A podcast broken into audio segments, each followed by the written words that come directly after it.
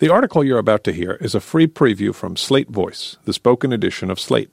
If you'd like to listen to a daily selection of the magazine's best stories, handpicked by our editors, join Slate Plus. Find out more at slate.com/voice. Centrism is dead. The left has already won the debate over which ideas should animate the Democratic Party. By Osita Nwanevu. Last week, moderate Democrats gathered for Opportunity 2020, an invite only convention in Columbus, Ohio, hosted by the prominent centrist think tank Third Way. Unlike a traditional conference, expect a stimulating mix of thought provoking presentations and interactive small group sessions focused on the urgent need for the next generation of Democrats to offer a new social contract for the digital age, the event's webpage read. NBC News' account of the event suggests it wound up being little more than a group therapy session for Democrats fretting about the rise of an insurgent left energized by Bernie Sanders' 2016 campaign and recent high profile victories for candidates like Democratic Socialist Alexandria Ocasio Cortez, who scored an upset win over Queens Democratic Party boss and incumbent Congressman Joe Crowley in a Democratic primary last month. Third Way unveiled the results of focus groups and polling that it says shows Americans are more receptive to an economic message built on opportunity rather than the left's message about inequality, reported NBC's Alex Seitz Wald. This was heartening stuff for moderates like Delaware's former governor Jack Markell. The only narrative that has been articulated in the Democratic Party over the past two years is the one from the left, he lamented I think we need a debate within the party. That debate over the party's direction is, of course, well underway, and the left has indeed dominated it. Six proposals to expand the government's role in providing access to health care have been advanced by Democratic leaders and analysts in recent months. Bernie Sanders' Medicare for All bill, specifically, has been endorsed by 2020 candidates in waiting Cory Booker, Kirsten Gillibrand, Elizabeth Warren, and Kamala Harris. In April, Chuck Schumer announced that he would be introducing a bill to decriminalize marijuana, a move that followed Booker's introduction last July of the Marijuana Justice Act, which would decriminalize marijuana and provide reparative measures for convicts and communities deeply impacted by the war on drugs. Late last summer, the Democratic Party released its A Better Deal policy platform, which called for, among other proposals, a $15 minimum wage and a reinvigoration of antitrust policy to tackle corporate concentration. In her memoir, What Happened, Hillary Clinton wrote that she'd considered proposing during her campaign a universal basic income program, a welfare measure that would provide cash payments to every American. But the most significant development in the Democratic policy conversation over the past year has been the rise of proposals for a federal job guarantee, which would have the government directly create employment for all who seek it an idea with roots in New Deal programs like the Works Progress Administration and Democratic pushes for full employment in the 1960s and 1970s. Bernie Sanders is on board along with a few unlikely advocates. Cory Booker, who came to prominence in the early 2000s as a committed moderate backed by groups like the centrist Democratic Leadership Council, announced in April that he would introduce legislation to pilot job guarantee programs in 15 local areas around the country and Kirsten Gillibrand, formerly a prominent member of the conservative Blue Dog Coalition, who's also broadly endorsed the concept of a guarantee, is a co sponsor, along with Elizabeth Warren and Kamala Harris. The Center for American Progress, a think tank in the Democratic mainstream, released its take on the idea last year. The interest in a job guarantee, an idea only recently revived by a small group of progressive economists without the fanfare and activism that have slowly pushed single payer health care into the mainstream, is perhaps the clearest sign yet that the third way centrism, long at the heart of Democratic policymaking, is, as a source of new ideas compelling to both the Democratic Party's rising leaders and the broader public, essentially dead. Third way's wonks and pundits have spent most of their time since the 2016 election hoping against hope that some cash and a lightning strike might revive it. In January 2017, the group announced it would put $20 million of the money it raises, largely from corporations and the finance industry, into an effort to assess what had gone wrong for Democrats throughout the Obama years. The money will be spent to conduct extensive research, reporting, and polling in Rust Belt states that once formed a blue wall, but which voted for President elect Donald Trump last November, Politico's Annie Karni wrote. The goal is to help start a top to bottom rethink for the Democratic Party, tossing out the old model that assumed Democrats from state legislatures on up to the Oval Office could count on winning majorities simply because of the country's changing demographics. This past April, Third Way co founder Jim Kessler and real estate developer Winston Fisher published a column in The Hill urging the Democratic Party to adopt the recommendations the group had come up with, which they called a new social contract for the digital economy. This era demands bold and modern thinking, they wrote. Tinkering with old antiquated programs simply won't cut it anymore. Third Way detailed the ideas it argues the Democrats should pursue instead in a March report titled A New Generation of Ideas. Right now, America is creating jobs, but they are neither good enough nor spread widely enough to satisfy people, it read. It's far too difficult to get the skills needed to succeed in a rapidly shifting economy. Here, as elsewhere, the new generation of ideas very closely resembles the kind of rhetoric Americans have been offered in State of the Union addresses for decades.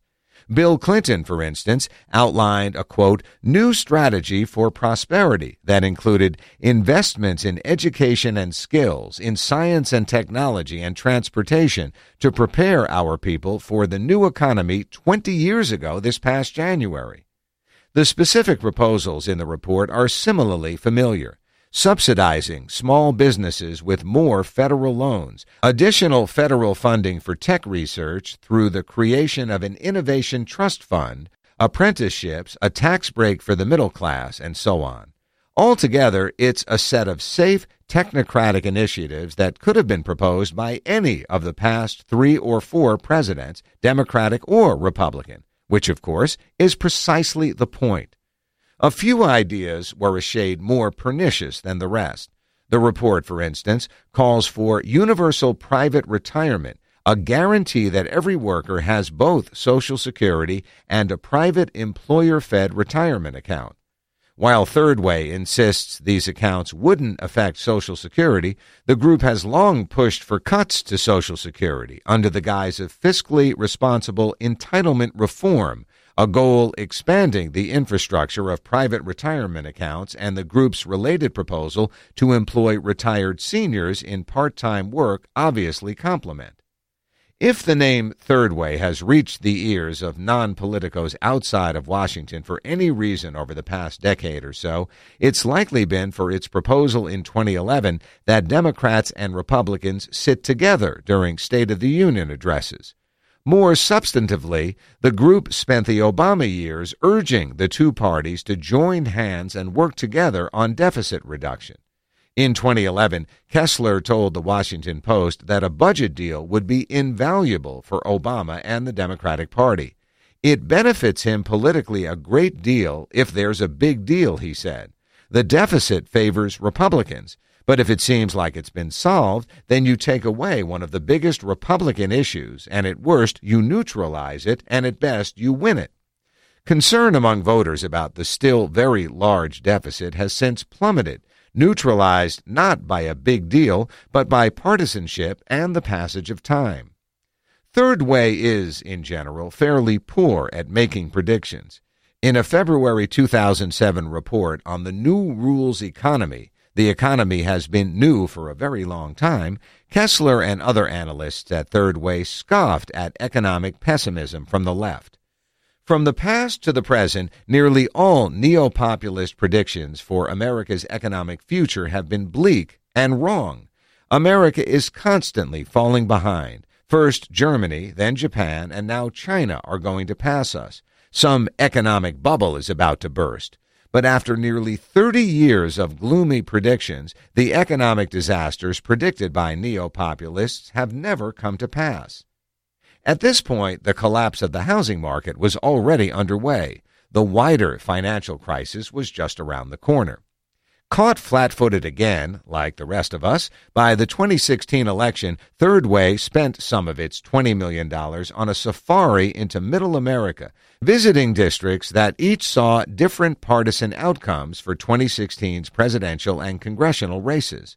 When we considered our purpose and strategy for the Trump era, we knew that we couldn't go forward with business as usual, their intro to the series reads. That meant getting out of Washington it meant listening to more and different people and considering new approaches to our research and our thinking.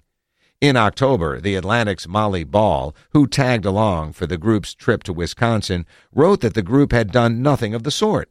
Examples of explicit partisanship and support for government programs had been omitted in its write up of the district. Despite the great variety of views the researchers and I had heard on our tour, the report had somehow reached the conclusion that Wisconsinites wanted consensus, moderation, and pragmatism, just like Third Way, she wrote.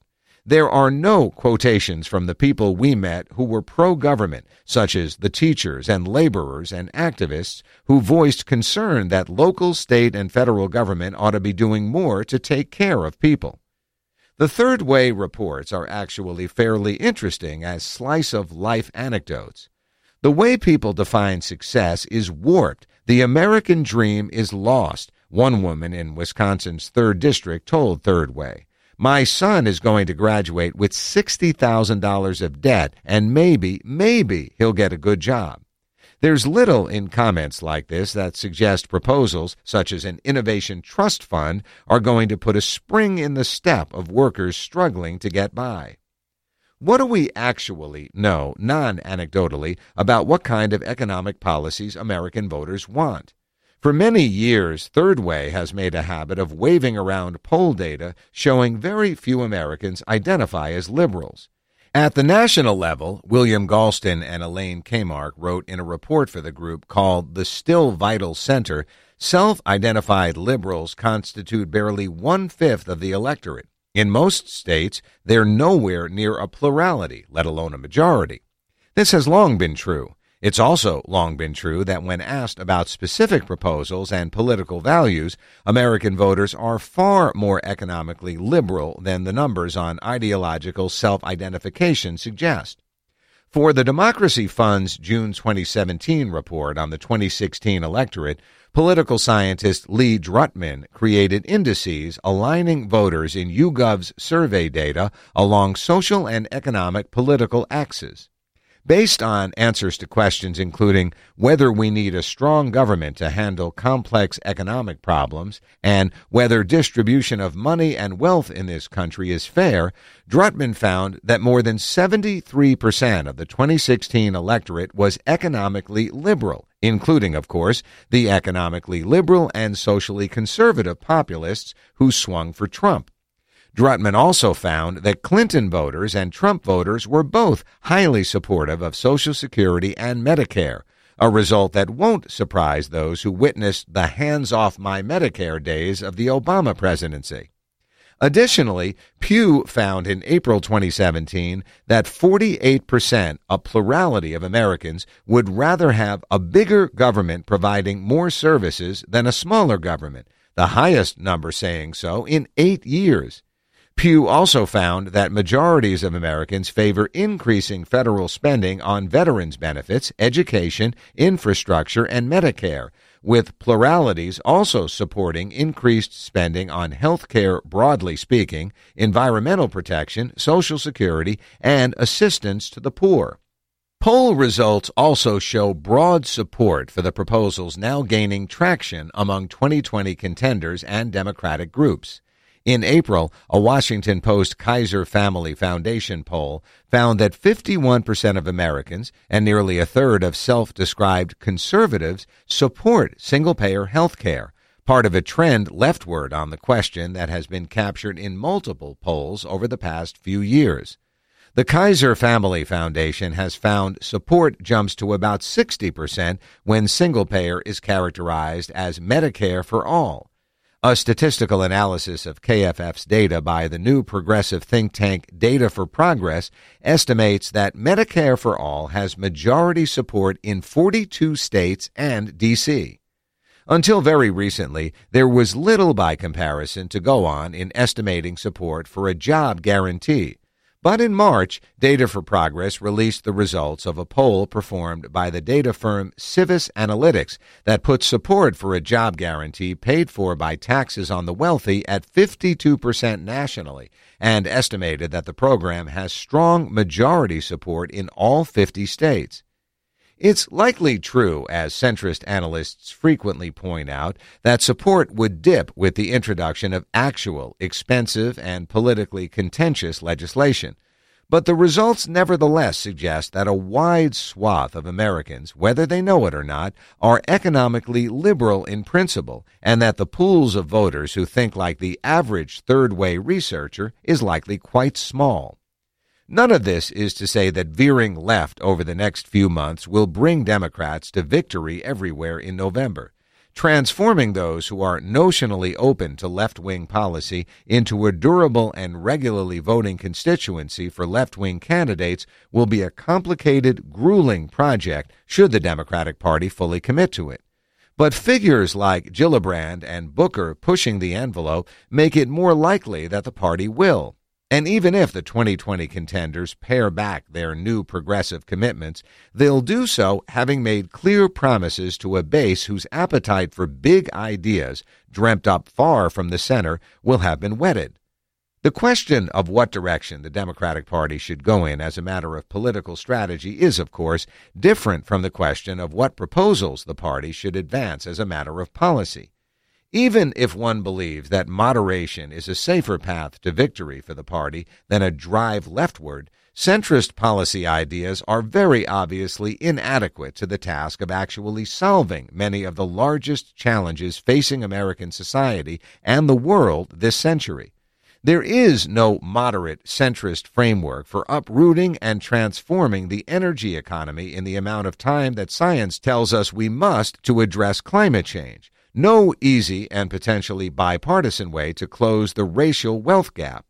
Between now and 2020, the Democratic Party is going to have to decide whether it's more quixotic and unserious to back left wing candidates and policy minds who actually speak as though they understand the scale of these and other problems, or a cadre of old hands who believe religiously that there's nothing wrong with America that can't be fixed by the policy approach Democrats have taken for more than a quarter century. Centrists may well hold on and win that battle for the soul of the party, but they've already lost the plot.